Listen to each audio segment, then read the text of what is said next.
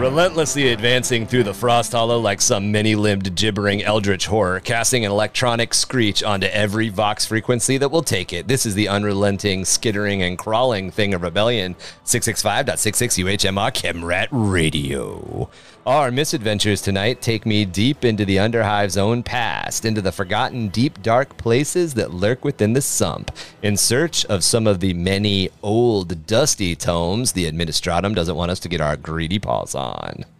My partner in crime is the famous smooth-talking fence Stephen Gutrippa. Need something illicit sold? He's your guy. Oi, I hear you're looking for something hard to find and a little dusty. And armed, as always, with what some say is an unhealthy amount of plasma weaponry and the willingness to slag first and ask questions. Never. I, I never ask Just questions. Just don't roll a one. Yeah, yeah. I'm your host, Goblin King. And I'm Stephen, the improbable one, also known as Stephen the Gut Ripper. The Gut Ripper. Let's go. Well, uh, welcome to episode eighty of Under the Hive of Madness. This is our community spotlight with Stephen of Stephen. This Stephen, mm, Stephen. We're getting real, real saucy with Stephen. It. Uh, with Stephen of Improbable Wargaming, who is Boy. a Midwest producer, content producer like That's me. Correct. Yes. This is the first time you've caught one of our episodes on Under the Hive of Madness. In our community spotlight episodes, we bring in somebody who is into the community, into the community growing side of this. We don't necessarily directly approach it all the time, but a lot of people get a very healthy dose of community and a very health, healthy dose of like mental health support and the things that you need as people from the wargaming hobby. And we like to bring in community members and kind of talk about the community that you're building yep. and your goals and all of that sort of stuff. So uh, yeah, we're going to, we're going to interview you. I hope you're ready to talk about a lot of Warhammer crap. Uh, sounds like a normal day for me. I'm excited. So get, before we jump into any of it at all, before we jump into my normal questions and the things that I kind of ask everybody, yep. what is Improbable Wargaming? Where did Improbable Wargaming come from? What are your goals with Improbable Wargaming? And how can people find Improbable Wargaming? Perfect. So let's start with the last question. So you can find us on YouTube as improbable wargaming dot com. No, I'm kidding. It's just Improbable Wargaming on YouTube. And then we've got our TikTok and we've got our Instagram where we're posting daily, just general content. We do a lot of memes and stuff like that, or steal memes sometimes because, you know, we got an orky mentality around here and everything's for free. If it's not bolted down. Yeah, exactly. We take it. While we're doing all of that, we, you know, we kind of started the whole stream was this idea. I was playing with a friend of mine and we were just laughing and, and having a great time. And I was like, this is something that, you know, I think people want to see because we had people around us watching and enjoying us playing. And I was like, this is this is kind of content. So like, I really like it. And, I, and as a, someone who's a nurse, you know, and I've been doing nursing now for fourteen years, I deal with a lot of sadness with what I, you know, with my work, you know, people passing away and whatnot. And this is my escape from that sadness. And so my goal is to kind of drop uh, nursing as a whole and, and move into just pure content creation and, and just the joy of the game and, and building a community with, you know, the people that are here. Cause when I first started here, you know, like anyone who's like, I mean, I'm playing since third edition, but I'm new to Iowa in the sense of not being born here. You know, trying to find a community was not exactly easy. And then now, you know, putting in the effort and making friends, the communities around me has grown. Like sometimes, you know, it's like instead of joining a community, the best answer is make your own. Make your, yeah, build your own. And that's what I've kind of done is through connections and friends and, and idea of competitive mentality. I've made friends with the sixes. I made friends with just random guys that, you know, at the store. And now some of them are coming on the stream and some of them I'm playing regularly for getting ready for tournaments. And it's just, it's been this wonderful, like you said, mental health experience, right? Because now instead of me feeling kind of isolated and doing something I love, now I'm, I've got a bunch of friends that are all supporting me and I'm supporting them as, as this whole YouTube thing's taking off. Yeah, it, it, it Warhammer, uh, any gaming, you know, whether or not it's Warhammer, whether or not it's Dungeons and Dragons, whether yeah. or not it's competitive Monopoly, uh, maybe not competitive Monopoly. Oh, I love it. Let's go. Maybe that's, maybe that's the toxic environment, but, but by and large, as to where there might be toxicity in and around it, it's not toxic by nature. No, and a I lot agree. of people like kind of want to like they build you up and they want to see what you're doing. And it, you know, you're sharing a creative mindset. You're shredding it. it is. You're you're shredding. You're shredding a creative mindset. Yes. You're creating a, a creative mindset. It's it's a lot like uh, we talked about this before cameras, before microphones, not cameras, but before yes. microphones were rolling. But we both have like kind of this this shared connection to um, punk music. Yes. And it's a lot of the art places that a lot of like artists hung out at, or a lot of three string fast rock came out of. A lot of that was really just dudes hanging out. People, I shouldn't say dudes, um, because yeah, you know, I've been to plenty yeah. of in the in somebody's house in San Diego punk concert that were yeah. full of both boys and girls. Yeah, and it just it just builds into that community. It builds into into people are willing to support each other. And one hundred percent. yeah, yeah. Anyway, no, I agree with you, and and that's kind of like what that big house rule is for my ch my channel. Right, is when you come on, nobody cares who wins. The oh, point yeah. is to showcase the armies, have a good time, throw dice. Nobody wants to see two people acting like they're at the final table at L V O. Nobody wants to see yeah. that because they can see that already. What they want to see exists. is two yeah. people having fun, laughing, throwing dice. And then, and and honestly, that's what I, I like the most. Um, and I, you know, because yeah, I'm a competitive person. I want to win. I mean, I've always been that way, but I also care about my opponent's experience. If I'm winning at their expense, then that's not a good game at all. I, I want a game where if I won, it's great, but my opponent was like, wow, that was an amazing game. For ex and to give you a good example of this is when I was in K C this year. I first game, I, I was a draw. We literally scored eighty-seven to eighty-seven. It was my Harlequins against Imperial Guard, right? And we drew. And we were high-fiving each other. And, and, you know, it was, you know, I want that experience with every one of my games. Well, and if it's a great game and it's a great narrative experience, and even when you're playing competitive, we harp on this a lot in the podcast. Yeah, yeah. So, so sorry that you guys are probably hearing this for like the nine hundredth time. But even if it's a, a competitive game, that yep. doesn't mean that you're not cooperatively telling a story. Exactly. And the reality is, in a competitive game, the real difference is that the win and loss comes down in the inches, you know, because yes. it's because we're making very fine, calculated movements. Where in the more casual game, yeah, it's just pushing pieces and throwing. There's still there's logic behind everything that's going on, but both games. But the the competitive guy is looking at it like a chess player, you know, moves yes. ahead yeah. and things.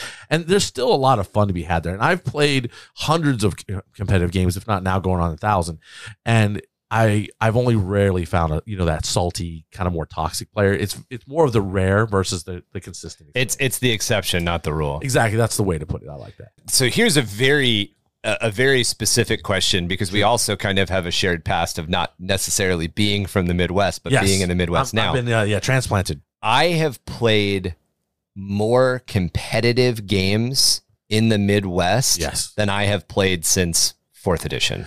Yeah, I mean, I came out here from Reno, uh, Nevada, right? I mean, and there was a lot of guys out there. Yeah, there's competitive guys out there, but my and, and gals.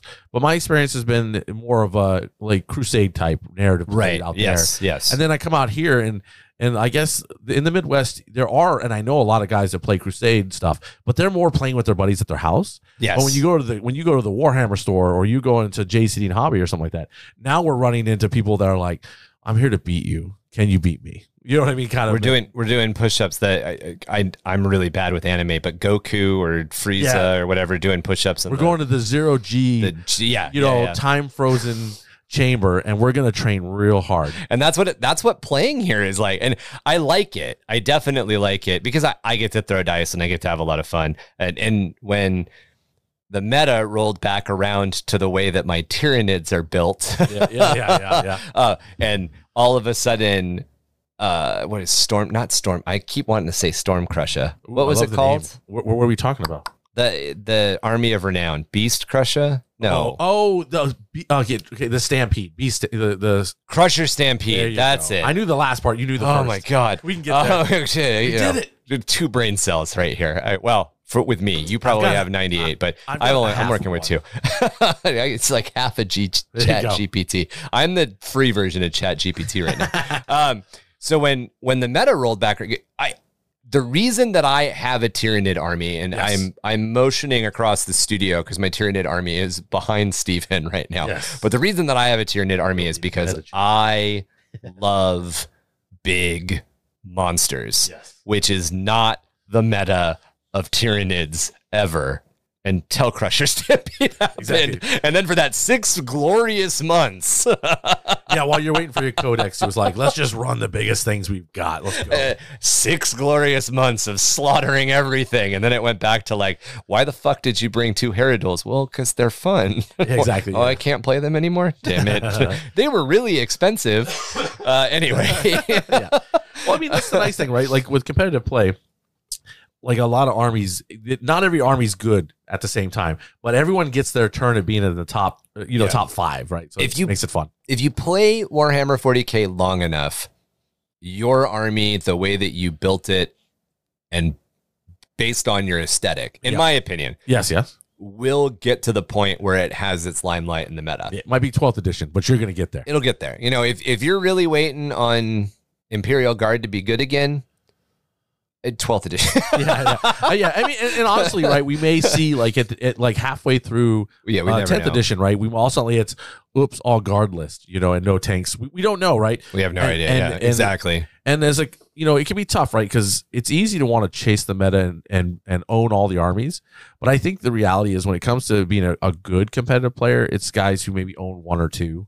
That, and they own like and they, and they own focus. enough to, and they focus on them because they play different, and then it also allows you to focus your your money into owning everything. So like when the let's say the the the points change on your army, well, I've got every model for this army. I just I just adapt versus mm-hmm. if you're meta chasing, you've only got the meta list, and now you're either dumping money into that or now you're buying another meta army, and yeah, it's like it, yeah. and you're just chasing your own tail. And I feel like it's better to buy one or two, maybe three, if you're crazy like me. Uh, and then, you know, and then just, well, I've got more than that, but that's only because I have a YouTube, I have a YouTube channel. Let's don't judge yeah, me. Yeah. But the point is, if you have one, two armies, financially, you're a lot, it's better for you, and hobby time, you can better focus. You can be, yeah, better focus is definitely a thing. And, and I'm hitting that right now because I had this idea. So I've got, I've got like ten thousand points of Skaven. Yeah. Ooh. Uh, and I decided what at bowl? one point, I decided at one point that I wanted to do Uh, Dark Mech army Ooh, yeah. because I wanted to put Skaven in forty K, and I was like, okay, Skaven and Mechanicus, I can make that work. Yep. And that was my plan for Iowog here here coming up at the end of the year. Yep. yep. Was I was going to run my my Skaven Mech, my Dark Mech Skaven, my Radicus Mechanicus, yeah, if yeah, you will. Yeah, Radicus, I love it. Iowog, and then tenth came out, and I went from having a really nicely tuned and focused two thousand point army to like a seventeen fifty point army. Yeah, yeah. And I'm like, ah, oh, crap, now I got to buy stuff. And that's, that, that's like a, a lot of my armies, because I've got a lot of them. I mean, there's like, sure. I've seen a few around here already. There's four in this room. yeah. Yeah. No, I hear you. Yeah. Uh, five in this room, and that's without counting the fantasy stuff that's exactly. in the room. Um, six in this room without counting. Good. Seven. I saw the Tau stuff. Damn it. Anyway, um, it's easy to do. I I like the hobbying side so much that I've gotten to that point where like I'm working on a Kroot army that is going to be my Space Wolves.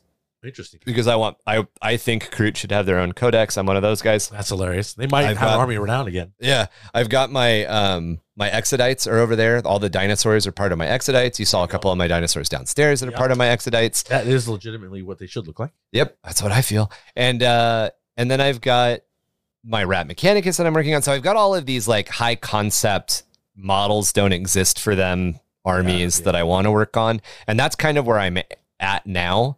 And it's just, it, it hit at a weird time because it hit at a time where I started podcasting and I started community building and I started doing a bunch of stuff. And now I paint like three models a year. Um. yeah, yeah, yeah, yeah, right. No, I get you. I get you for sure on that. Like for me, you know, I just keep on task. Like, like that's why I'm not like finishing a specific army, because like, okay, this week I'm going to be playing Orcs. So now it's like, I need to work on getting that. Orcs, right. Exactly. And then it's like, oh, I need to work on my competitive list. Well, I better just play Orcs because I've painted more of them than anything else. Right. And then, my, yeah. then I've got my like Drukhari I'm eyeballing. Like, I will get back to you, I promise. One day, my sweet, yeah. my sweet, sweet summer child. Back to the hive of Underworld as Gutrippa finds the first dusty tome. I'm just going to like keep punching the camera yes. that's focused and, and on for you. you Patreon, you do get to watch the stream. You're, you're getting the... Um, You won't get to feel the vibrations, but you will see them. You will, yes, you will. We're not quite at the level. Uh, for three, six, or nine dollars, you can join us on Patreon and see what we're talking about. Uh, so, biggest hobby regret. Mine or yeah, yours? Yours. Oh, I don't know what I want to talk about. So, biggest hobby regret. I this is an easy story. I can hear the groans from across Iowa already. So, uh, I moved here. I moved here fifteen years ago with my wife, and um, I couldn't find the community. Right, like I was struggling, and I was told, "Oh, come here at this time, and there's people and stuff." And after like several years, like there was nobody, right, for like that was showing up. And I ended up like we ended up buying a house and just you know making this our permanent home, right? Well, I decided that my third slash fourth edition Tyranids, I just didn't need them anymore, and so they went in the trash. In that you didn't sell them, they went in the trash. No, because oh. I I just made this just like I was kind of like I'm mad because you know when I was back in Reno, the community was like there was people playing all the time. You just showed up, you got a game. Right, Coming out right. here was it was not like that back when I got here. Um, so it just got I got kind of uh, you know bogged down in my own despair, and I made a bad choice, and now I regret that they're in the landfill somewhere, right? Oof. And um. So I made. I swore to myself I will never collect Tyranids again because of my decision. They, no matter how great the models now look and and how they continue to improve them, I will not purchase them. But that is, if I have a hobby disaster, it was letting myself see those those those nids and then taking the old because they. I even threw them out in the G W old G W clam cases that I got from back then. I all oh, went in the trash. Man, I am. That's my that's my disaster. I am in pain right now. As as a. Purveyor of biomass. Yes, yes. I my biggest is I sold when when we moved to when we moved to Iowa. Yep, yep.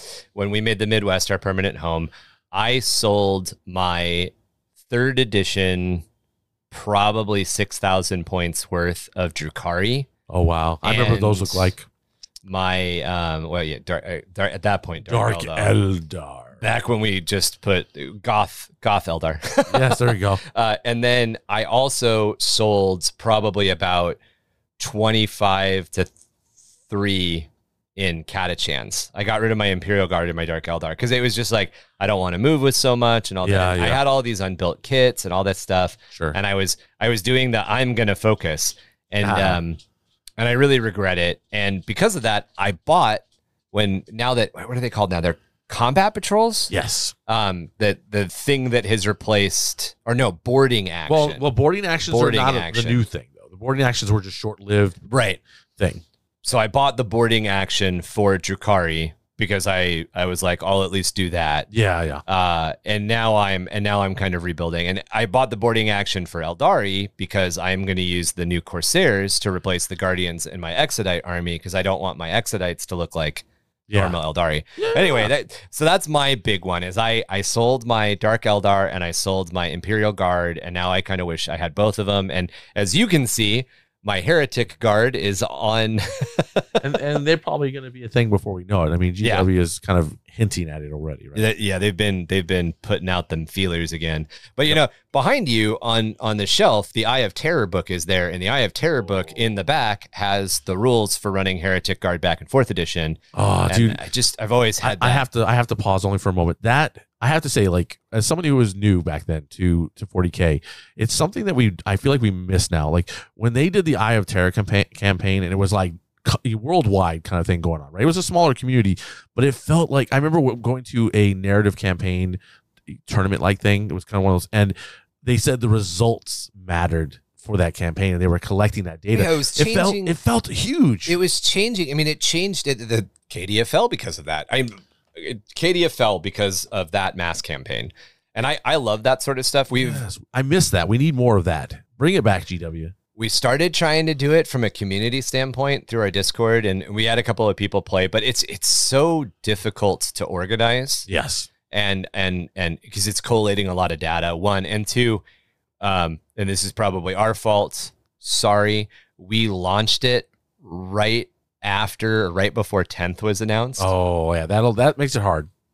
But you you know, there's writing time, and there's and, and you're not You're not thinking of the company's release. You're thinking of making, you know, content essentially. Yeah, so. And that's kind of what happened to us. With us, we we launched Horus Heresy on the YouTube, but then tenth ran, uh, dropped, and all suddenly our views on the Horus Heresy content like dwindled on near nothing. So we put it we put it on the back burner until the tenth of next month because or uh, yeah no now this month now. Today. But they, uh, they did a bunch of announcements. So we're relaunching today, Horus Heresy now that because. You know, tenth is now going to calm down a little bit. The right, excitement, right. And and so Horus Heresy will be coming back on Mondays for us. You know, in the, very in, cool. On the tenth. So yeah, but I understand that. Yeah, tenth stole a lot of thunder, if you will, from different activities. Yeah. It, it just, it's, it's a release. It's a release that comes out and, and all of that. And, and you know, there, there's, there's Curse City and Blackstone Fortress sitting behind you that also kind of suffered a little bit from the, like the overhype train. Ah, G- the overhype train. Well, I was helping with that train. Overhype sure. train. I love it. Well, you know, they want to sell their products and I can appreciate Which that. Which makes sense. And then, and then in return, them hyping it up allows us to gain a lot of extra viewers that, you know, because they're hyped. So, I mean, it's, yeah, it's easy to kind of look at it in a negative, but it also it does help us as well as, as influencers. Yeah, I like oh, to call man. us. Oh, that that word, that dirty word, that word that we get to use now. That word that I was like ten years ago would have been like. Uh, well, it's funny. Like the there's a, a little circle of guys that um that we're kind of sponsored together by the same company, mm-hmm. and we all interact and we all use it as a dirty word. Like you're the influencer. No, no, no, you're the influencer. it's it's your four word. It's your four letter exactly. word. Exactly. Not that it's normal or generic, but to jump into our normal questions. Oh, here we go. Are you, are you ready? I don't know. Maybe. How did you get into tabletop gaming? Great question. Did anything specifically lead you from tabletop gaming in general into miniatures gaming? It's kind of a two-parter. Yeah, no, I like it. So it's an interesting thing because so my family has always been very much into like gin rummy rummy card games is kind okay. of how it started. Okay. And so we were all sitting at a table and we're playing very like, I mean, grandpa did not care if you lost, he was going to try to beat you hard. Right. And so the, that mentality then led to, you know, being raised by a single mom and she's, you know, dating, trying to find love. And you go over to her new boyfriend's house and looks, turns out he he's playing Star Trek tabletop game. He's playing D and D and, and, and you get exposed to it and you're like, whoa, this is way better than playing card games. Right. And it, you know, so it kind of led there. And, and initially being, you know, coming from like a low income family, D and D was achievable. That was you bought yes. a book or you had somebody else who owned the book and you could start role playing. But then as I got to adulthood, then finally I was like, I could buy this stuff. And I started, you know, in my twenties, started picking up stuff. I couldn't buy everything I wanted, but I could start getting into it. And that's kind of how I fell into it and and it continues on to this day. And what what was your so so your introduction was classic gaming. Yeah, exactly. So and, even playing Monopoly and all that okay. stuff. And then you got into the kind of the, the miniature side of it through the D and D. Exactly. Because okay. D and D was cheap and I can get into it. And I had a, another kid. I had this little uh, rich kid that lived a couple houses down. His parents bought him back in the day, the BattleTech stuff. So, okay. oh, yeah, but that's BattleTech. what. But, but he didn't have the miniatures. We were playing with the little card cutouts and pushing those kind of miniatures, if uh, you will. Soda, soda can battle. Soda can battle. You know what I'm talking about. Yeah, exactly. So we were we were pushing those around. So those are kind of my those initial dabbles into the tabletop and into the role-playing style. Dabble sure. dabble is definitely a big word here on the podcast. Dabble, we, dabble. We dabble, dabble a lot. There you go. Uh, okay, so how did that transition, and maybe you already answered that, but how did that transition into Warhammer forty K? That was that Okay, in yes, your twenties? And that's the little gap. So um, it was kind of interesting. I was in Reno, and um, you know, just looking at little random hobby stores, and I saw this little place that doesn't exist anymore, sadly. Um, it was like Heroes Minis back in Reno. They they went out of business, sadly, a couple years back. But um, I went in there just to look around, and I'm just like looking at everything, and I'm like, whoa, what is this? And the guy's like, well, we're an official Warhammer store, you know, and, and you know, what would you like to know? And I, you know, so I started asking questions, and I was looking at the fantasy, and I was like, it's nice, but I'm not feeling it, you know? Like, I was always, like, I always liked, what's that? Um, there's that D and D game where they're playing, they're on spaceships, you know, I can't remember. Um, Spelljammer? Thank you. Spelljammer was far more interesting to me than just regular D and D. Um, and so then I look over here, and I see elves, and I'm like, immediately, like, yes. So that was my literally my first army was I picked up, uh, you know, I picked up a Farseer. I picked up uh, uh, some Striking Scorpions. You know, they were all metal, uh, and and and got some paint. And Pod- podcast right, right here. This is a man of culture. My first army was also Eldar. So yeah, yeah. And I get a lot of crap for it because a oh, yeah. lot of our community are Space Marine, and there's definitely. The, the three pillars, Space Marines, Eldar, and Orcs, just and, and staring at each other exactly. angrily. and, I, and let me explain like my choice for elves, and let, and let alone I'm a uh, I'm a dirty Xenos player as a whole. So here's here's my reason. In real life, I play as a human already. So I was like, why would I want to play as a human yeah. in this game? I was like, I'm trying to get away from being a human. Right. We've we've also kind of discovered we've talked about this a couple of times on the podcast, and in, in fact, last episode we brought it up kind of in a roundabout way, but. You know, you kind of either you kind of either identify with knights. uh, most of our introductions to this stuff was yep. the old sci-fi, old fantasy. So like Tolkien and all that. You identify with the knight on the horse, Space Marine player. Yep. You identify with Legolas, the elf, the ranger, yep. or you identify with Gimli, the dwarf. And like a lot of us of a certain age used to really like elves, and now we really like dwarves. And one of uh, uh, Kevin, yep. one of my co-hosts, is like, well, right, because now you're a crotchety old man and you're stuck in your ways. And I'm like, Kevin, listen, listen, you're right, but listen. yeah, so, and, and, I, and I take it that in a slightly different angle, like, right, so whenever I want to be, like, more serious and I'm trying to save, you know, my people, then I'm my elf player. And whenever I want to just have fun and be crotchety and let's just smash heads, I'm like, oi, you dirty gits, let's go. It's time. It's let's time get to get the orcs and let's go. Orc, yeah, exactly. Man, the orcs, the orcs are definitely fun. Oh yeah, so that's that's my thing. Your introduction to the Warhammer hobby was yes. in third edition, fourth edition. Oh, good question. It was it was in the like nearing the end of third edition, going okay. into fourth. So I got to I got my uh, Battle from a Crag box set that I I still got the box. I don't really have the models anymore. Apparently, some of that terrain in there is worth a lot more than I, than. Uh, than oh I yeah, I, I lost that box. I lost that terrain. That. Hormigons are up there. Oh, I got you. Yeah, but yeah. the but the terrain is long gone. Oh yeah, and, and I went back to like rebuy it on eBay, and I was like, no, no I'm good, I'm good. I don't have Elon Musk. Back when, back yeah, back when uh, back when there was hardly any terrain on the table as it was. Yeah, unless you made it yourself. Exactly. What there is that part of the hobby that is missed. I and and you know that I'm trying to bring that back with our with our YouTube content, I trying to bring back that old stuff. But my first box set, yeah. was Dark Imperium, Dark Eldar versus okay. Dark Angels? I don't remember. I think that's how they were painted. I don't remember. Maybe it wasn't Dark Imperium. Dark Imperium may have been the name of the eighth edition box, but that I, sounds I, about right. I feel like a lot of them share names, but that was the third edition Dark Eldar. That wasn't my first army, but that was my first box set. Yeah, I hear what you're saying. I, I, I just like remember, I remember in fourth, a lot of people were playing Tau and Necron. That was my store meta, Tau and Necron. That was everybody. I feel like that was everybody's. That's when I got into Chaos Space Marines because I was sick and tired of having my Imperial Guard, my Catachans, yep. get their ass fucking rocked.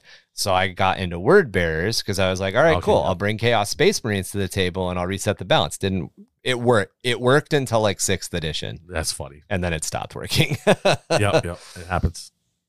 All right, so which is your favorite? Warhammer forty K, I feel like you already answered this, Age of Sigmar, or the Old World of Warhammer? So I can order this, actually. I mean, it's obvious for me. I like Future, so that's, we're going with forty K. Um, but I do like Old World because that's what I, you know, like I would do fun games with my friends who had extra armies in Old right, World, so right. I was used to it. I was not very good at it. Um, but I, so when I came back, you know, after a long break, finding out that Old World, if you will, Warhammer Fantasy was gone. And it, I still haven't fully accepted Age of Sigmar. It, uh, you know, it's almost like an illegitimate child to me.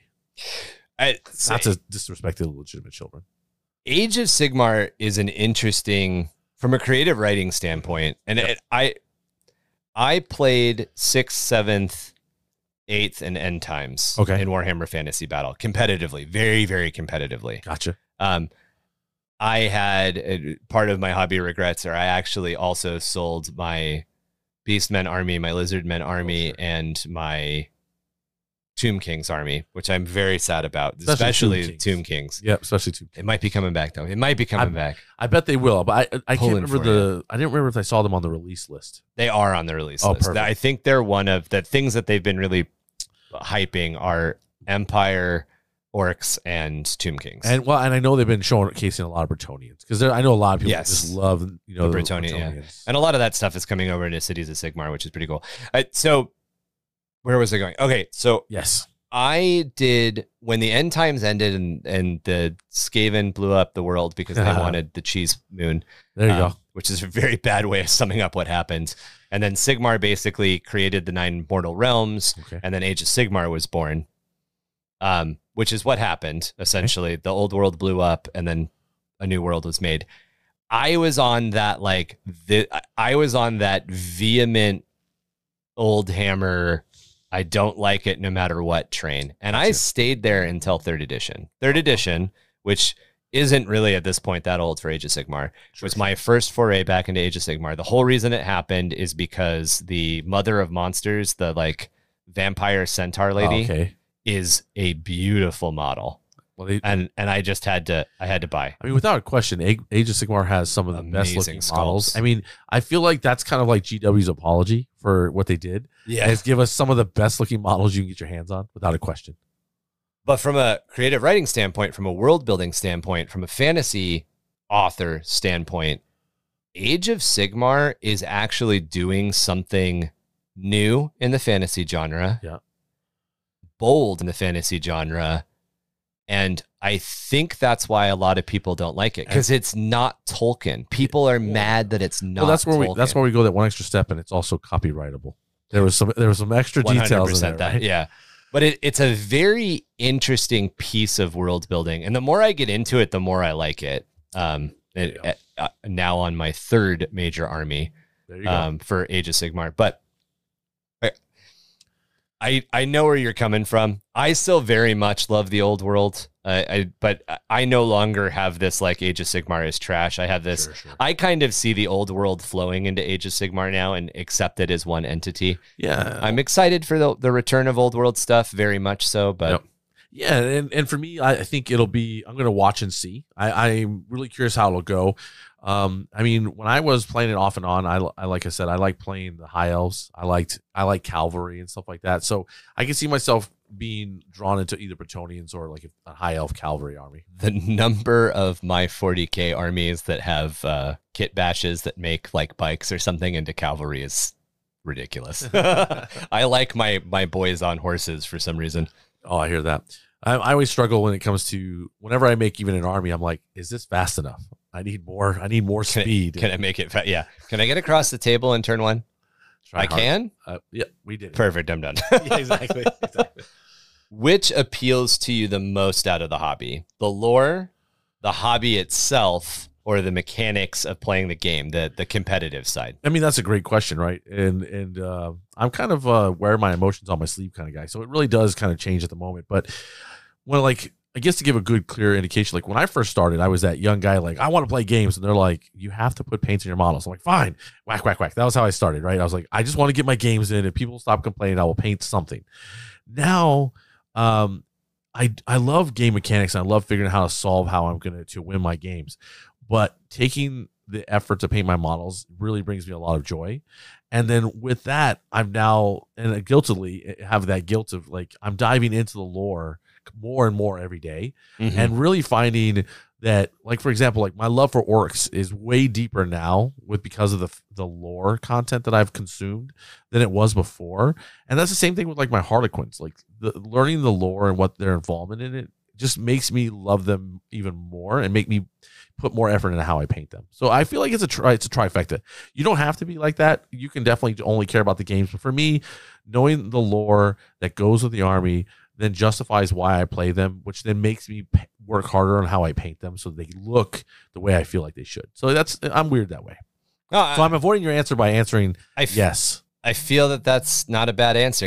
And that's kind of the standpoint in a lot of ways of a lot of us, a lot of the hosts on the podcast. We obviously lean towards being a lore podcast. We obviously lean towards lore first, yeah. with hobby being a second thing, but we all very much enjoy the game. Oh yeah. Um, and we like seeing the changes that are made. We're all, we're all kind of getting into our first games of tenth and kind of yep. putting our sea legs on and figuring all that stuff out. I mean, exactly. Did I call it tenth? It feels like it's You third. said tenth for sure, but yeah. Uh, maybe I meant third. What did That's funny. No, well, you know, it's also that funny. Was... It's also funny when someone complains like, oh, that unit's like, like it's too good. And I'm like, but if you read the lore, you realize it's actually just right. And the, the thing that actually gets me, what really grinds my gears. Uh-oh, here we go. Is I'm an Eldar player, and I've been an Eldar player for a long time. Yep, yep. And the Eldar have had a habit of being really, really good for the first couple of months of an edition, yep. and then being trash for the next, like, it depends. It depends on how years. you play them, right? Because I know in ninth edition, they they came out, them and Harlequins came out very strong. Right. And they, yeah. then uh, it took them like down. almost a year to tone down Harlequins. They were, but they never truly toned down uh, Eldar completely. They were still competitive all the way through ninth, I feel. Uh, so there's that. And I, I agree right now, it feels like that again, like we're Eldar in a very, like They're very ve strong players. They seem very overpowered. They they're overpowered enough that people are are considering banning them, well, that, which I don't understand because nobody's actually played a full game. Well, no, that's not true. You got we got to remember there's play testers, and if you go to Improbable Wargaming on YouTube, you can watch our Eldar into Custodes, and it's a very short game. not a not uh, a normal uh, three hour or four hour game. It's uh, an hour and a half game, and that was because we're talking. Who got shot off the table? Uh, Custodes lost half their army in uh, turn one. Wow, it was, it was brutal. But that's all I'll tell you. The yeah, yeah, watch the rest. Just just yeah, don't don't don't tease too or tease us. Don't give it away. The first tournament I played in ninth, I took my Exodites. Okay.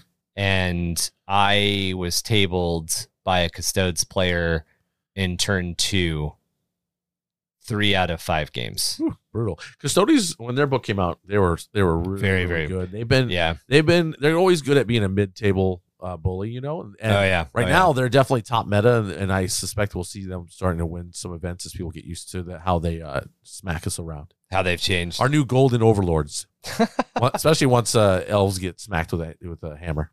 Oh yeah, well, and I'm still gonna play my, I'm still gonna play my Exodite. I love my Exodites. I mean, it, it's such a well, heavily. You did see that leak, army, right? It looks so. like the Exodites might actually come out with their own little uh, rules and stuff. I'd love to see it, but I feel like that's one of the teases that they love to dangle in front of us. I don't know. We're gonna see. As an Eldar player for the last next book, they might watch. What I really hope for, if I, what I hope for, is that Harlequins and Yanari and Exodite get their own book, hey. and then, and then leave us alone. I feel like that's. I feel like that needs to happen, and we've talked. We've talked about this in our Discord community. We haven't necessarily talked about it on the podcast, but I feel that Craftworld Eldari need a book, yeah. and then the other three that you just mentioned yeah. need a book. Exactly, because I mean, they're, they we have different objectives, and five they five books. Yeah. We need two. Oh, I agree, but I mean, there's there's plenty of room for more elves. I just want to say that out loud. Oh yeah. Well. One of the things that we've done through the podcast is yeah. we've focused on a faction. Sure. So we'll do, we, we did the Orcs first, we did sure. the Eldari next, and we did the Imperial Guard third, because those are kind of like the pillar. Those are the easy to approach pillars oh, yeah. of the game in a lot of ways. And it gives you a lot of background. And when we did our Eldari faction focus, th there's a lot of the, uh, the common, not common sense. What's it called? Um, I'm worried now. Oh man, where are we going with this? Common knowledge, not common knowledge. There, there's a term that means like common knowledge or common sense. Like everybody uh, knows it. I don't know. Shared viewpoint. I don't know. I don't. Shared. I'm not thinking of what to call it right now. I, not My enough caffeine. Not yeah. Right. Uh, anyway, th there's this. There's this kind of accepted common knowledge, if you will. Yeah. Um, uh, you know, wisdom, sure. Gestalt wisdom. Ooh, he that, likes using big words. That the Eldar are a dying race. Yes. However, when you really deep dive into their lore and you look at the amount of time that's taken place and you look at the facts that are given out and all yeah. of that, they do grow. They're going to recover very, very slowly, yep. but I would call them a recovering race. I think we're at the phase where they're definitely recovering. I mean, let's let's look at the fact that a whole uh, Yanari can destroy a whole craft world and and create uh you know this god of death, but it didn't it, it's not like that was the end. You know what I mean? Like they're yeah. still doing fine. There's there's obviously groups that are doing better than others within within the craft world for sure. Um, you know, but I don't feel like I feel like it's yeah, we're it's the story's not over for them. I think well, like it, they've got a plan, and I and I think the reality is what my logic is is the craft worlds and the Harlequins are going to be the ones that are doing the end time, and and the Exodites, if you will, will be the ones that pick up the pieces when they're gone. That's and, how it feels to me. And the thing is, yeah, to support that, I guess we we look at the the common shared thought is one. It's very very heavy trope in fantasy and sci-fi. Well, in fantasy and forty K is science fancy instead of science fiction. There you go. Let's let's let's not split hairs. Um, the elves are a dying race. The yep. the The race of men is taking over. The race of elves are dying. It's a very Tolkien said it, yep. and it's just kind of a yardstick that a lot of this stuff is built off of. Yep. However, when you look at the lore, there are hundreds of Exodite worlds, yep. and there were hundreds of craft worlds that escaped when Slaanesh was born, yep. and the Crone worlds turned into the Eye of Terror. But we have this tendency to look at the Eldari people as being eight craft worlds, two of which are basically completely destroyed. Yep. And people are like, well, well, of course, of course the Eldari are dying. They had eight craft worlds and now they have six. No, they have hundreds because the game That's why is you have the far-flung worlds and stuff, yeah, right? The, yeah. the game is specifically designed so that you can make up your own craft world. Exactly. That's built into the game. Yep. So the idea that the Eldari are almost dead because they only have six craft worlds is just, it's a weird thing. And then people, I mean, and I know we have our dark kin, but they're thriving. Look at them. They, they're, they're doing their raids. They're, oh, yeah. they're keeping chaos at bay, right? They're not gone either. And I know, and we know chaos has, you know, invaded Comroth, and we know other, we've had, they've had other issues, but they're still, they're there. They're still strong and terrorizing, rightfully so. I'm I'm very much looking forward to covering the Drukhari and getting into Kamora, because there is a gate. So the the man, I think it's the Mandrakes. Don't quote me on this. Okay, I do so much research on Mandrakes, so the many teleporting bad boys. Yeah, let's go. On so many different topics that like stuff gets crossed in my head. But there is a door in Kamora that basically has "Don't open, dead inside" written on it. I love it. And on the other side, there's just demons. And part of what the Mandrakes do is they guard the gate. And at some point in eighth, around Psychic Awakening, yeah, the doors opened. Uh-huh. And the Mandrakes and the Incubi basically had to fight the demons back into that chunk of the webway, sure, sure. and lock those doors. Very similar to what the Custodes had to do on Terra, yeah. when Magnus broke into the Golden oh, yeah. Throne. But yeah, yeah, yeah, and I mean, and that's the same thing that's also happened at the Black Library. They're, but yeah, they're, Black you Library, know, good, you yeah. know, she who shall not be named. Uh, you know, part of the Black Library is is held by chaos, right? And it's yes. sealed off, and it's only been the seal has been dropped at one point so they could gather a relic from there, but outside of that, it's sealed off for a reason. Yeah, and again, you've got a, a, a fucking fantastic example. The Yanari and the Harlequins both being sub-factions yeah. of the Eldari people that don't draw a line between whether or not you're Drukhari or Eldari. Exactly. You're like they they pick they pick who who goes into into do missions based on what they need. Like when they were going, for example, when they went into the, the part of the Black Library that was sealed off, they took they were taking uh you know they were taking people who didn't have the soul stones, and you know they were they, they had different mentalities of who they were choosing, because they were like, well, Craftworld will draw too much chaos attention. Let's bring Drukhari, or in another mission we're gonna take, you know, our best craft world warriors, because in this instance we need them. So yeah, there's, I like the fact that they're like, depending on the situation, that's who they call upon for yeah. their duty. Uh, they work with the demon fuge. Uh, I can't remember her name completely, but there's a sister of battle. Oh of. yes. I, I know who you're talking about. She's come to the Black Library. I can't think of her name. I have her model though. She's a demon. It, it, her title is the demon fuge, but she fought in the slave pits of Kamora. Oh, you're talking about, are you talking about Lelith? No, or um, where, where are we going? Uh, she's she's back. Uh, over here. Those the next to the knight, you see all those sleeved. They look like comic books. Okay, yes. The, those are Warhammer monthlies. Oh, okay. Um, okay. There's extra stories you're not aware of. She's in, yeah. Okay. She's in one she, of those. Is she a human or she's she... a human? She's a, she was a sisters she, of battle, oh, and she's she's the one that was with the the Harlequin, right? Yes, and they released the, they the released model the came with together. it. Yeah. Yes, okay, so yeah. now we're on the same page. Gotcha. Um, that her, she's known as the Demon Fuge. I cannot remember her name. Well, as soon as you started talking about fighting in in the you know and all that, I was you like, thought of Lelith. Lelith. I was like, hey, Lelith got gutted. She's she's downstairs. I haven't built well, her yet, but Lelith, she's downstairs. Actually, um, the lady I suddenly can't remember her name who was uh, who's leading the Yanari. You know, she was a a gladiator and all that stuff and uh, whatnot. So there we go. Yvrain. Yvrain, thank you. Gilliman's Gilliman's waifu. Yes, that, what a wonderful waifu. I, I'm, did, I don't know. Did you see the there? There is a piece of heretical art that came out of Twitter. I know it's so weird oh, that no. heresy comes from Twitter, but it's a it's a half elf girl dressed in uh, golden artificer armor from the Imperium, and it is Gilliman's daughter. It is Gilliman's half elf daughter, oh, the I new empress of mankind. Yeah, that's hilarious. Oh, that's so much heresy. I love it. It's so, it's, it's so heresy detected. Grab the heavy, heavy flamer. Yeah. And, well, and back in second and third edition, half elves were a thing that could exist. They don't exist anymore because I, we covered this in our Eldari sure. lore faction deep dive. The Eldari genetic basis instead of them being descended from primates, they're descended from some sort of feline-esque creature. I got you. So, so there would be no genetic capability, yeah, compatibility. We don't, we don't, we don't hook up with those. We can't. Monkai. We can't do that. That yes, that's right. Monkai, if you didn't want to be tortured, why do you have a nervous system? Yeah, exactly, exactly. All right, so now that we're kind of like meandering through the yes. miasma of lore, what is your favorite bit of lore? So currently, so so my favorite lore currently that I've ingested, if you will, is it's come from the book called the the Faltois, and uh, I, I I just I had to take a I went to Warhammer Fest, right? So this, okay, just we'll get to the we'll get to the book here in a moment, but I and I knew I was going to be on this long flight, and so I decided to pick up some audiobooks, and I bought the Xenos collection, and of course it covered you know Eldari, it covered. Um, Tau, which I mean, there was an amazing story in there about Tau, and then I got to this uh, this uh, book called The Faltois, and what I just loved the idea that you know I don't want to give it away, but basically in the middle of a big brawl, and they're solving this problem with this Faltois, they're and the and the Humies are running away, kind of thing.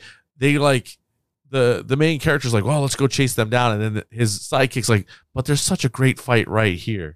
Why do we need to go deal with that? Let's keep fighting here, you know. And then he's like, "Oh yeah," and hey, look, there's that war, war boss I hate, and he just kills him. It clobbers, yeah. You know, and it's just, you know, it just I love that, like, you know, when you're when you're reading or listening to like stories of of elves, it's so serious. Every moment is dire.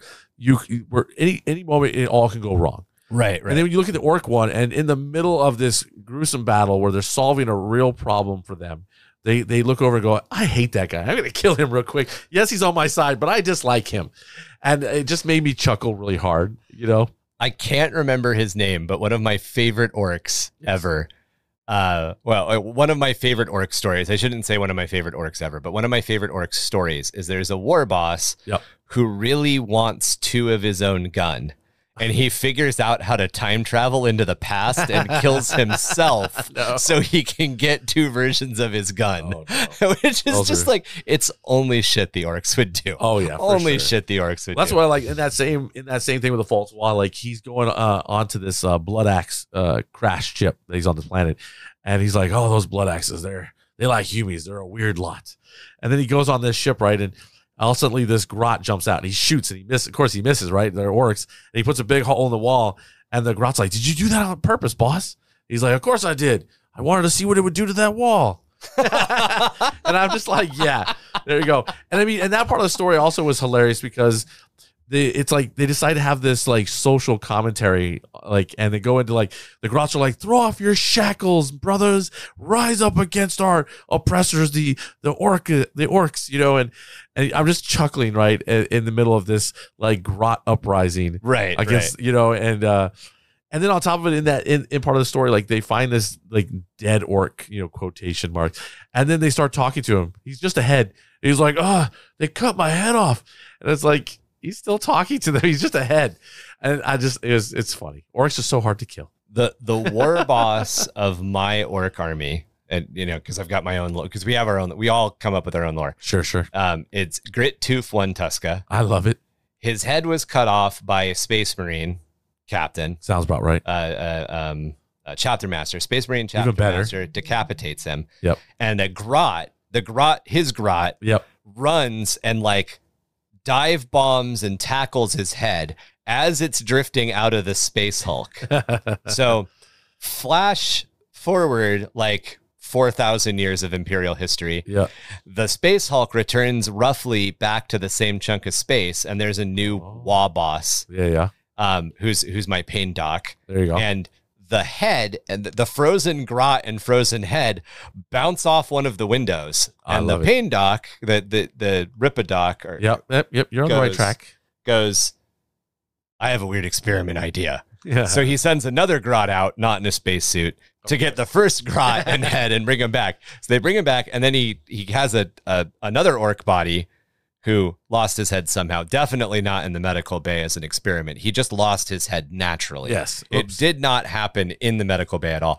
But he staples yep. Grit Tooth One Tuska's head I love it. onto this other orc's body, and Grit Tooth just comes back and is like, all right, boys, let's get back to fighting. I love it. Yeah, that's, that sounds very Orcian. I love just, it. It's just the way. You just got to do it. Yeah. You got to have a lot of fun. Orcs you have to have fun with. And the universe is so grimdark. Messing with orc stuff is is the way to do it. Yeah. So the, the book you're talking about is split into three short stories. Exactly. Correct? It's more of a short story than it is a novel or anything okay. like that. And uh, yeah, so um, and it, yeah, it's just a, it's such a good read, and it's it gets you to me. It gets you a lot of insight into what uh, orcs are thinking, because like they give you a little inner dialogue as the orcs are doing stuff, right? And right, and uh, because I know people always tell me, oh, orcs are so dumb, and orcs only care about fighting. But then when you listen to these orc conversations, and you're like, dude, they got they got some stuff going on, bro. They don't think of, they want to kill you, but but not for the same reason you're thinking. They're not as dumb as people think they are. By and large, the majority of what we refer to as meme lore, yeah, comes out of the orcs and the Chaos Space Marines, and a lot of it goes back to like weird things that happen with the old models, yeah. like like Abaddon the Armless comes from the fact that Abaddon's metal arms used to file off of Abaddon's metal body all the time because they were heavy. Yeah, yeah. And it's not that you gotta pin those suckers in there, people. Yeah, yeah, exactly. Pinning, always pinning. It's not that Abaddon was a bad or ineffectual character at all.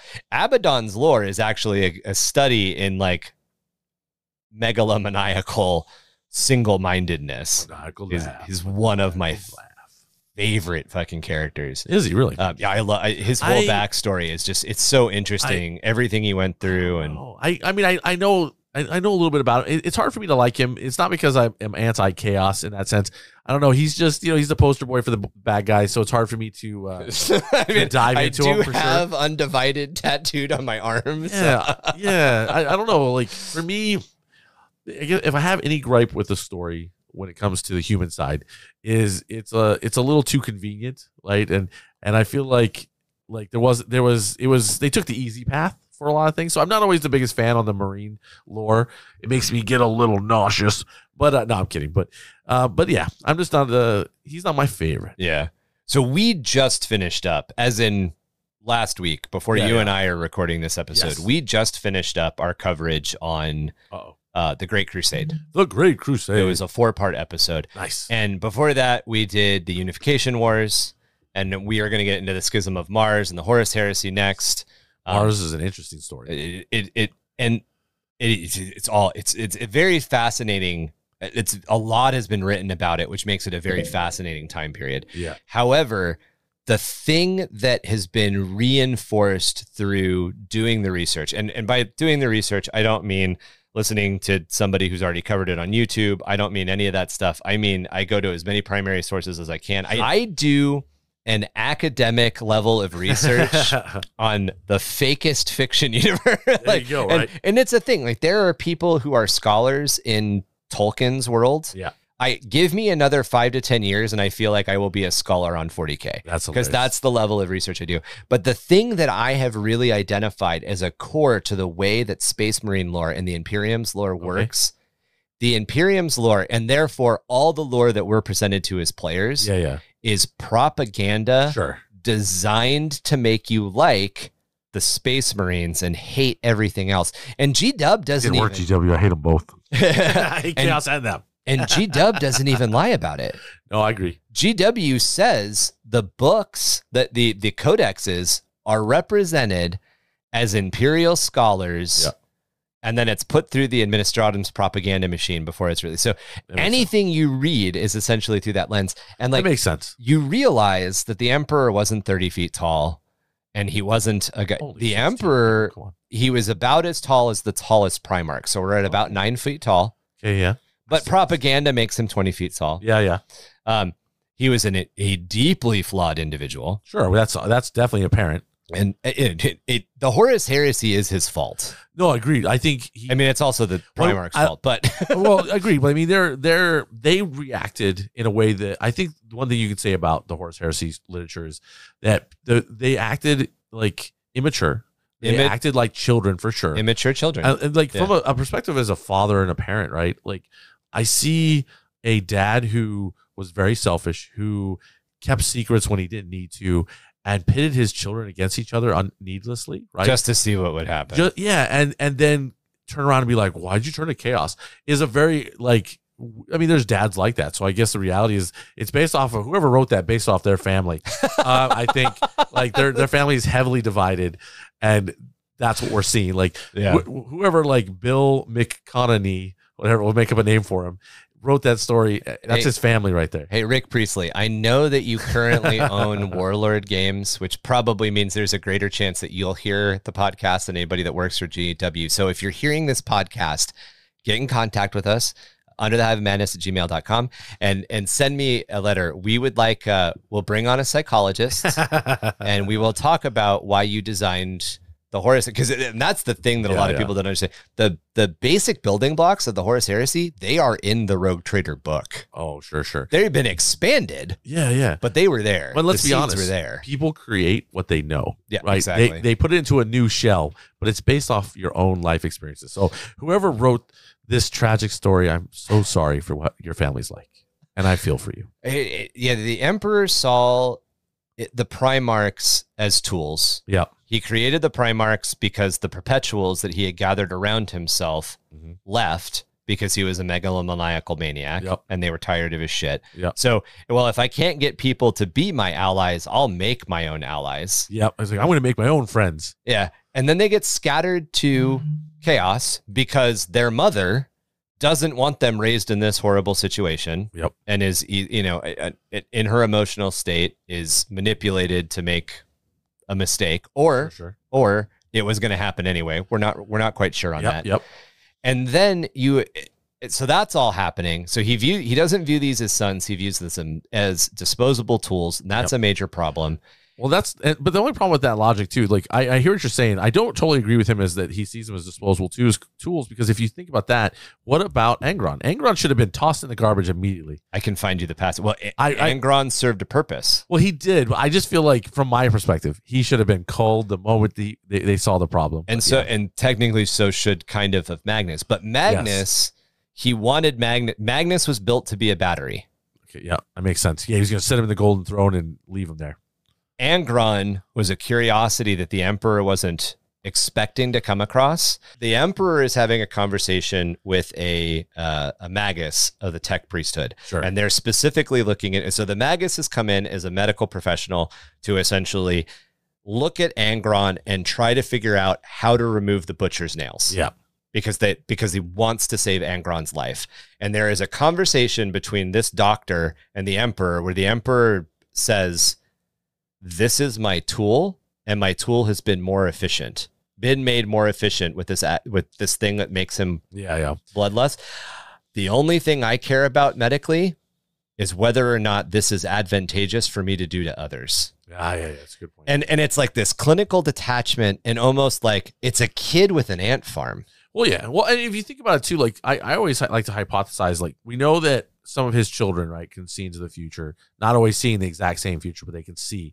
And these are all taken from him. So that tells me that he is seeing multiple possible futures. Yeah. And then he's playing he's the odds. The, yeah, he's playing the odds. Like, where will this go? And then the idea that chaos will potentially be ultimately be beaten if all mankind is gone versus if they survive and demons continue to thrive, right? So it's like, makes you wonder, like, was he being a bad dad and this person because he was, or was he doing this because he had he for, to yeah he had to to get the potential outcome he's he's hoping for? And I think that's the pro I think that's the beauty of the propagandized spin, is we're supposed to think that way yeah. because the Imperial scholars are supposed to think that way. Oh yeah, it's it's very and, and uh, so the psychology on the other side, the psychology on the Primarch side, is you have people who at six years of age are six and a half feet yeah. tall, yeah.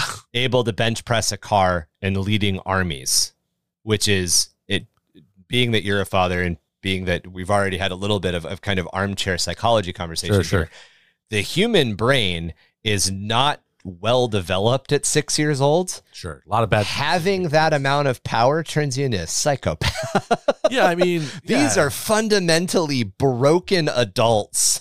Oh yeah. Who are found in their, you know, Horus when he was like nineteen or twenty, Horus arguably being, Horus and Sanguinius arguably being and the lion. Yeah, yeah. Arguably being the three that are the most mentally stable. I, I guess Dorne could be in there. There's there's a handful. There's, there's, a, there's a couple. Yeah. Um, arguably being the most mentally stable and the most advanced. But even at that point, they were found at like nineteen or twenty, and then they were told, you now need to conquer, you now need to run a jihad on an entire planet. And to get to, but you, you mentioned Dune earlier. Yeah, yeah. That's the thing that's messing with Paul in Dune, and Paul's that same age. Paul understands, he can see into the future. He sees the jihad that's coming. He sees that an entire galaxy is going to drown in blood in his father's name, yeah. and it fucks with him. So what did it do to Horus? Yeah, well, Hor yeah, yeah. No, I agree with you. I mean, there's, there, it's definitely interesting um, take on it, and for, you know, it's there's no. Hmm. Yeah, I don't have a great answer for you. It's just it, it's just it things. Warhammer yeah. thoughts, yeah, tinfoil hat exactly. territory. Like, but yeah, no, I agree with you though. I mean, it's a lot on their shoulders. But I mean, if you think about it, it's not so far taken from our own past, right? Where. Right. You know, where people didn't even live past thirty in many instances, and kings who had no real training became kings when their dads died at such a young age. When they were like six or seven. Exactly. And then they had to lead a country, or in many cases be usurped, assassinated, or whatnot. I, I think we've we've we've seen this in our own history, right? And it's it's reflected in our in our art, if you will. Yeah. Uh, the other thing that I come back to is, so at this point, the creation of Warhammer content kind of exploded. Yeah. And and it's amazing because it's growing our community, it's growing everything. Yeah. I like it. But one of the things that I've come across a lot is, as let's say thirty-five to forty-five year olds, when we start to prostre proselytize, we're bowing now. That yeah, it's not the word I wanted. Sometimes I'm good with five letter words or five cent words. Uh-oh. Today is not one of those types. When we start to get to the point where we're hypothesis, that's the word I wanted. Okay. We're hypothesizing about, like, well, what would the reality of a space marine be? A lot of us have a tendency to be like, well, I could kick ten nine-year-olds asses. Well, no, you couldn't. Have you ever actually fought a nine-year-old? I would love to. Let's do I, this. It's not going to go as well as you think it will be. But the reason that the Astartes uh-huh. recruit between nine and twelve is because, one, you are coming, your hormones are starting to do their thing, and they need to get those hormone, they need to get those hormone gene seed into you yep. to make you crazy as soon as possible. That that's the first part from a physiological standpoint. Oh, yeah. From a mental standpoint, you are incredibly easy to manipulate between nine and twelve years old. Yep. And anthropologically speaking, yes. we can look at, because you just brought this up with our own history, we can look at modern events yep. and see why. That nine to twelve year old range, that is the range that a street gang recruits soldiers. Oh, sure, yeah. It is the age that child soldiers in Africa, unfortunately, are recruited to fill that role. Yep. And the Space Marines, again, looking at history, the way that the lore is designed, they looked at that darkness, that fact that, yeah, nine to twelve year olds, that's a bad, that is a very, not bad, that's a very unstable and easily manipulated age range. Sure, sure. Good, stable home. Yeah. yeah. So being, you know, here's a bolter, go kill. As a nine year old, oh, unlimited power! I got this. well, yeah, and, and you know, yeah, and and get, and telling them that they're they're chosen in a sense by God, and also it definitely gets them motivated and generally loyal. Right? You're you're chosen by God, but I'm not God. But I'm God, but I'm not God. Oh, but yes. I'm all powerful, but I'm not God. Well, that's the beginning, right? That's the, that's where he confused everyone, and definitely didn't help the situation. I mean, let's be honest. Logar would probably have never wandered if he just would have said, "Yes, I'm God." It. We actually, so we covered we covered the raising of Monarchia, and then Logar going uh, and finding Cadia and starting to talk about the primordial truth and all of that. There was a moment after the fall of Monarchia where I feel that if the emperor had sat Logar down and said, listen, this is why di religion is dangerous. Yeah, I understand what you see in me, but this is the danger of the warp. And this, he could have yeah. saved Logar from falling, even after, even with telling Logar. Yeah. Logar was incredible. Logar was designed to be loyal. And all of the original Astartes sure. legions, they were all designed to fulfill a specific type of warfare. And the Imperial Heralds, who became the word bearers, were designed to be the propaganda machine. Yeah. As soon as you lie to your propagandist and you push your propagandist away, your propagandist is just going to go to the person who's going to pay him. You, if you lie to your marketing team and stop paying your marketing team, your marketing team is going to go market for your enemy. Yeah. There you go. And like, analogy. Yeah, no, I like it. Yeah, no. All right. All right. So, sorry. That's how it happens when you run a lore podcast. We, we lore tangented for a bit there. It. What are your three top hobby tips? Ah, so top hobby tips. Sure. Well, let's see. Um, I guess it starts off with, you know, take care of your brush. Like, so we express ourselves through the use of a brush on our models. And I know a lot of people will be like, oh, get a cheap brush, you know, or some people say get an expensive brush. I say get the brush you can afford, but take good care of it. Because the better you take care of that brush, the more comfortable you get with it, the better you can express yourself and your art, if you will, okay, on your model. So that's kind of my first hobby tip. Take good care of the tool that we use to express ourselves. Um, my next one, my big hobby tip is don't be afraid to get out of your comfort zone. Like there, you don't have to try to be the most skilled. You don't have to, you know, do that, but, but try to regularly like learn change something. It up. Yeah, well, don't stick to a, like, like there's a certain recipe you figure out and you do for like every model. It, right. I even find myself trapped in that, but don't be afraid to like, try something new. Like it grows your skills, gets you more comfortable. It's kind of my mentality. And then, you know, that's, that's the way I look at it. I'm always trying to something new, experiment a little bit. So don't be afraid of that. And then I guess the, the final, the final hobby tip I, I would have really comes down to, you know, don't, I guess it's my favorite statement. I've been saying it a lot lately is uh, comparison is a thief of joy. Only care about what your stuff looks like. And then are you better than you were yesterday? If you're busy looking at, you know, some famous YouTuber and how well they paint, you're never going to be happy with where you are. And if anything, you may get frustrated and stop. But if you're only yeah. worried about your accomplishments and where you're at, and are you better than you were yesterday? I think you'll keep hobbying and you'll be much happier. I, I think it's important to, to, to modify your last point, not to modify, to add on to your last oh, point. He's adding people. I think it's important to look to other painters for inspiration for inspiration. Yes. But, but then, yeah. but not, not comparing. As a barometer. Yeah, yeah, yeah. I really like that. I like the way that you put that. As someone who's yeah. a nurse, as someone who's, you know, who's, you know, learned about humans as a general thing, we're, I would love to say that we are all equal. I think what we are is we all have things we're better at than other people. Yeah. And so some people are just always going to be an amazing painter. And other people will have to work very hard to even get half of what, what the skill they have. And it's better to accept where you're at than to, you know, to beat yourself up. Yeah. I, in my personal life experience, both myself and my little sister have art degrees. Sure. I have often described my little sister as having more raw talent in art than I have trained education art in my pinky. Like, like my sister naturally understood so much about art yeah, yeah. that I had to be one, trained in, and two, yep. I may not still be that good at. And part of that is, is what you're saying, because it's always that you're always going to hate your stuff more than you hate somebody else's. But just her natural raw talent is way above. And we both pursued art degrees.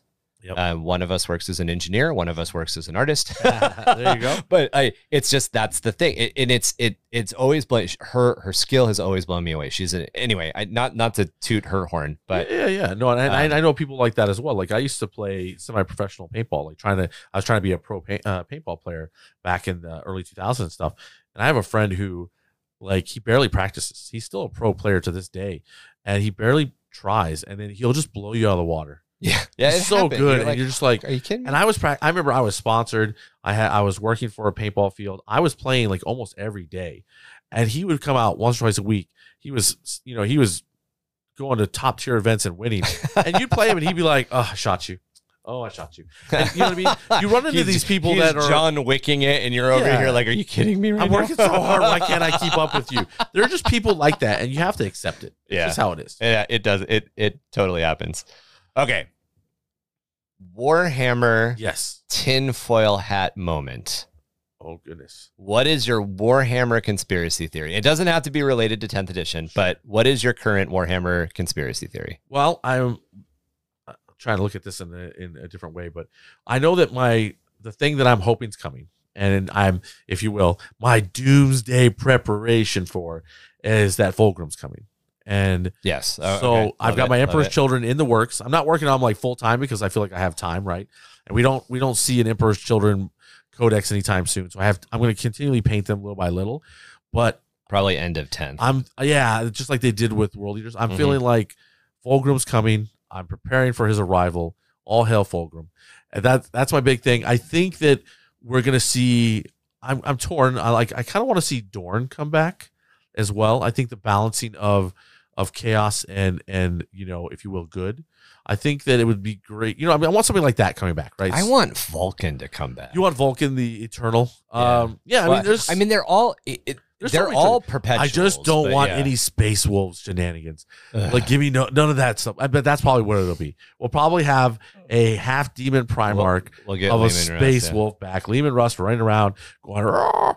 But the reality is, I would like to see Fulgrim back, and then I'd like to see like a, another Primarch. And I'm kind of leaning. I just love how Dorne is like both very like he's noble, yes, but he's very so confident in he, himself, just like his people. Excuse me. Dorne is the Jesuit priest.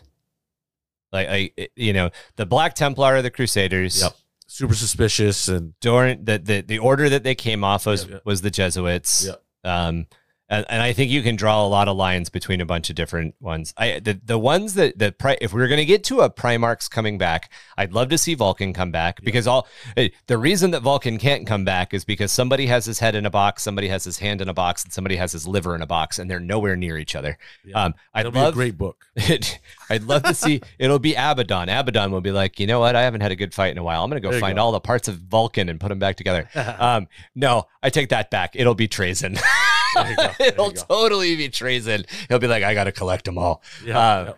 And I'd, I'd love to see um, Ferrus Manus come back. And I realize that that is shooting for the moon, but um, I would love to see G-Dub officially recognize the Lost and the Damned as an army.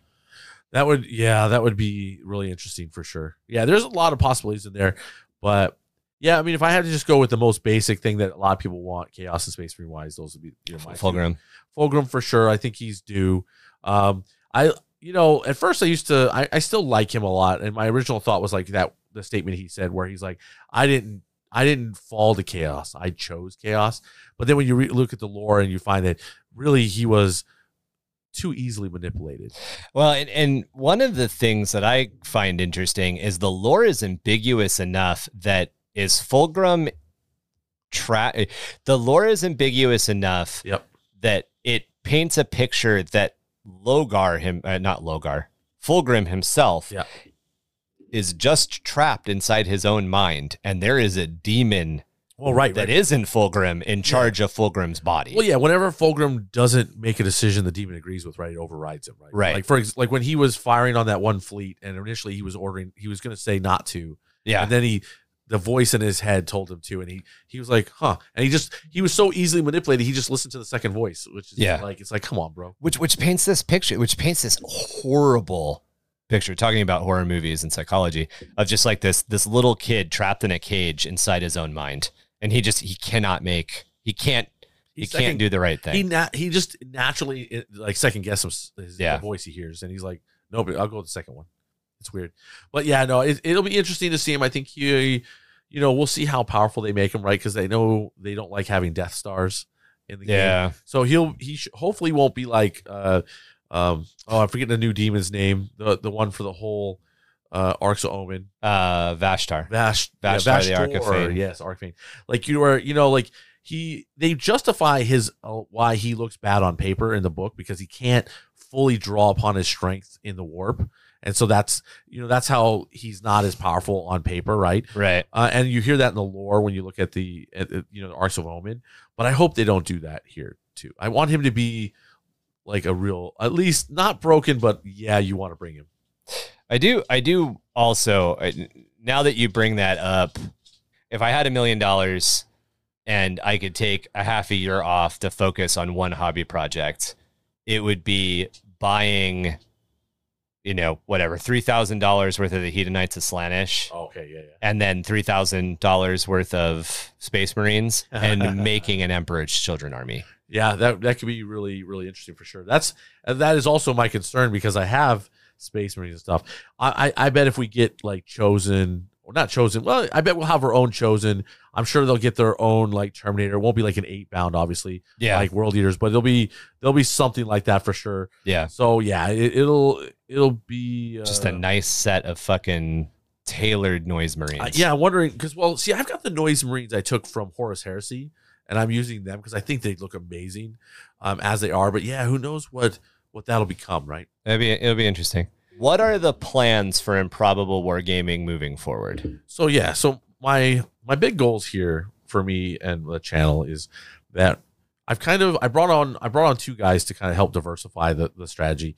I want to reach out to as many people I can. So adding, you know, this the crusade kind of stuff and narrative play. And we're doing that with Horus Heresy. We're trying to bring in some narrative play with um Night Lords versus uh, Dark Angels is kind of our first narrative, okay, okay. narrative story for the horror side. And then I want to get some of this Fourth Tyrannic War narrative going, but I don't want it to be focused specifically on Space Marines. I want to, I'm having Orcs because Orcs, you know, Orcs are coming in here to play, and and and I want to develop that. But then, so the whole idea is that my my plan and what my strategy has been is I've been involving more and more of my community, more of my patrons, having them come on the channel and play.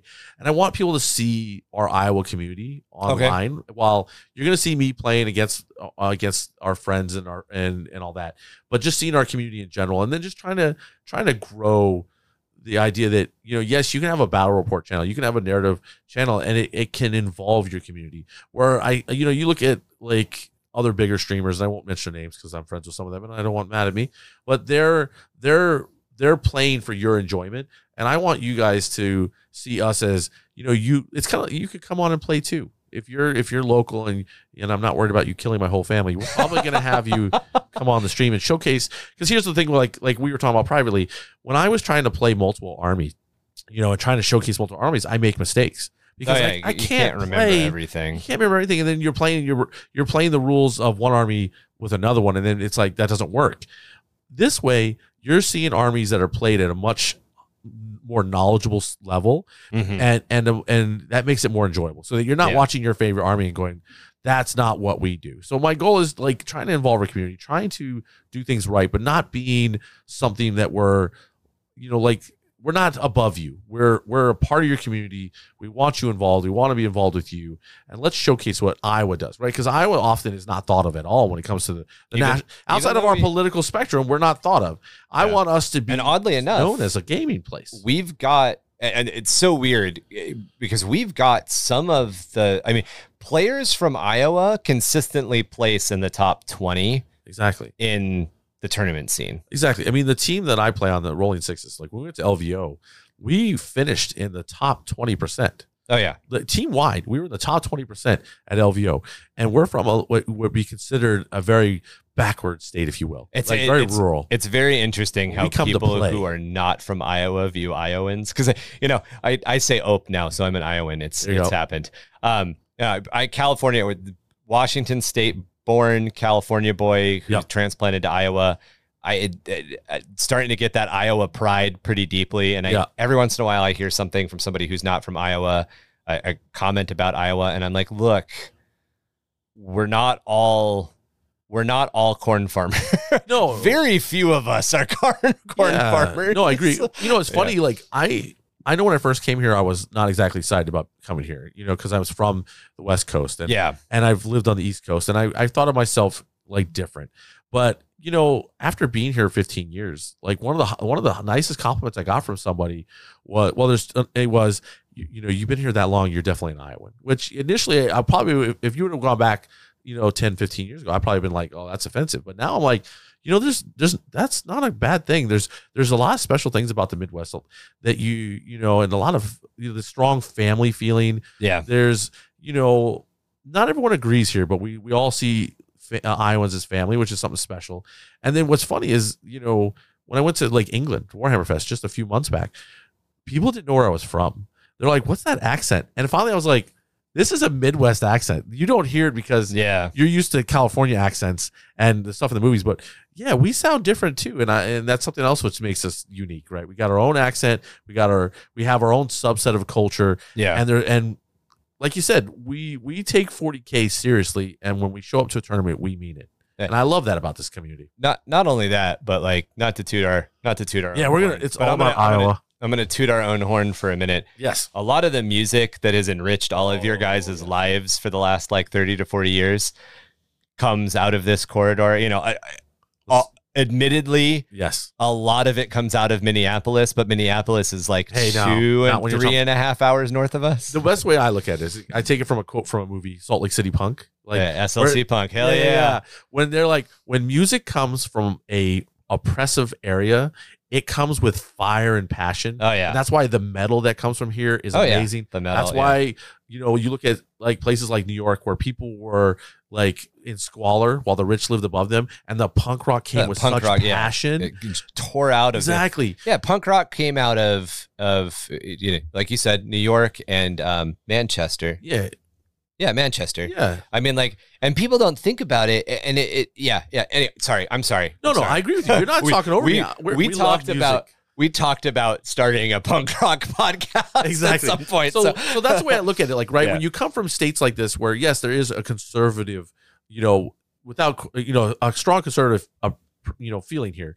Yeah. The whatever we can do outside of that is fueled by lots of passion. Oh yeah. And it's, you know, and, and I think that's what we see it in our gaming. We see it in our music, and we, and, and honestly, we have some amazing food you would never realize here. I've spent a lot of time in the foreign country of China there you go. Um, for my work. And I have a very deep appreciation for real Chinese food. Yeah.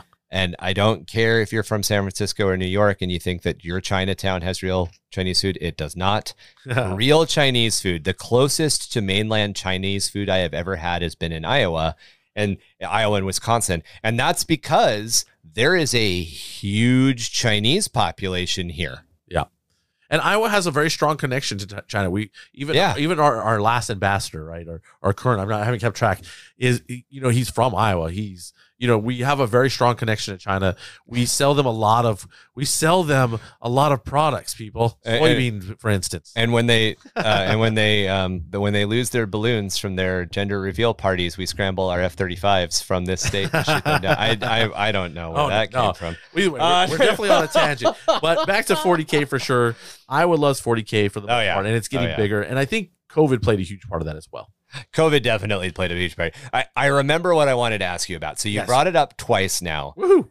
Give us the, the, was this your first Warhammer Fest? Okay, perfect. So, so what, so I think you're asking, are you asking me like about Warhammer Fest specifically, or are you asking about me traveling to Warhammer stuff? What do you want to know? I, I want to know your experience at Warhammer Fest. Okay, so. Okay, that's a good that's a good question. I know we'll start with I know that a lot of people were complaining about Warhammer Fest. And I think and a lot of them were Europeans, right? And in, in, in that instance, a lot of people who went to Warhammer Fest, that was their vacation, right? So they, right. they went there to do Warhammer. When I went to Warhammer Fest, that was a business trip mixed with a vacation. So yes, I was there to play forty K and be a tournament player. Yes, I was there to create content and do that, right? That was my business side of it. But then the other side of it was I I'm the first family member. You know, my family is originally from England, so I'm the first one to return. So for me, this was like going to Mecca, if you will, to see where my my family's from Northern England. So this was like a big deal to me to see where my family's from. And so I was there for so many reasons. So I enjoyed it as a whole. But now when I look at it holistically, right, and, uh, and from a perspective of a fan, there was things that G W missed. For example, G W should have had some authors there to talk about books and yeah. and motivations and, and ideas. G W should have had, you know, model artists there about talking about their, like, cause you know, like when you go to animes, um, Anime Expo, for example, or something big like that, there are voice actors there. There are artists there. There are like producers and all sorts of stuff. You get to talk to them about what we love from the perspective of someone who's involved in its creation. Yeah. And that was missing. Yeah. G W, Uh, you know, and this from a point of love, G W approached it as a miniatures event around a tournament, and and and but sold it as a convention. Exactly. When it was, what they should have done is it's a, a convention who was having a tournament. Right. If they would have done that, and they would have had, you know, those opportunities to do Q and A's and things like that, I think they could have really made it an amazing event. Like it was a good event for me, but it could have been an amazing event. It, it also sounds like, so I don't know if you listened to her content, but Rogue Hobbies. Yep, she was there for sure. Um, I'm I'm still kicking myself because I did see her, but because she was dressed up like a battle, she was a, sister, a battle, battle sister, yeah. I did not even occur to me. And then like when I saw her stream, I was like, no, yeah, I I think I love her energy. Wait, Lauren, I, is, is her name Lauren? Yeah, I think that's correct. I really love your content. If you somehow found the podcast and are listening to this episode and it's your first one, I'm sorry that I'm blanking on your name right now, but I love your content and I lo I love the stuff that you bring. Rogue Hobbies is a great channel if you it haven't really watched is. it yet. And I I mean, she brings such amazing energy. I, her art style is very different, you know, than yes. mine, but I, I really respect it. And she, she brings definitely a has a heavy and heavy metal style. Yeah, and she brings uh, a perspective that we desperately need, right, in our in our hobby. And it's it's great that she's here. Um, and I wish I could have met her because uh, that would have been amazing. Her seeing her breakdown of what happened at Warhammer Fest and and being an event manager, being a yep. a, a retired event manager, I, I ran gaming conventions in Southern California for about ten years. I know I, I can combine her feedback as being somebody who worked for Warhammer Specialty for Forge World sure, sure. and my experience as somebody who's running gaming conventions and kind of see the weird intersection that this year of Warhammer Fest hit. Yeah. Warhammer Fest grew exponentially and they were not ready for it to grow exponentially. And and this is a common thing that happens to conventions. I can point to Anime Expo went through that. You brought up Anime Expo. A X went through this in about two thousand one, two thousand two. Yep. Um, uh, Comic-Con went through this in about two thousand five, two thousand six. Sure. There's a year, there's an event or two that are just a little rocky. Uh, Penny Arcade Expo has gone yeah. through it too, where like the, the, the, Uh, the the guys in the garage, if you will, the people in the garage, the kids in the hall, yeah. if you will, whatever one of those terms that you want. I like it. They've outgrown that into the next thing, but because they've outgrown that into the next thing, there's not a lot of like idea of where they need to go. And from an outsider's perspective with event management experience, that's what I see happened. And I don't think that's G W's fault. It is, but keep going. I'll tell you more why in a second. Okay. I, I just think it, I think it's something they well, it is G W's fault, but it's not G W's fault for their for their reason of they're G lucky they've grown as much as they have for sure. They, right. But they're not keeping up with it. But it's but, not them being willfully evil. It's no, it's they not. didn't hire an event manager. Yeah. And so here's the thing, like I know I've I've been lucky enough to help set up a G W event per you know, I've I I made friends with some of the G W guys and I volunteered to help set up. So I got to see some of the behind the scenes at other uh, other events, right?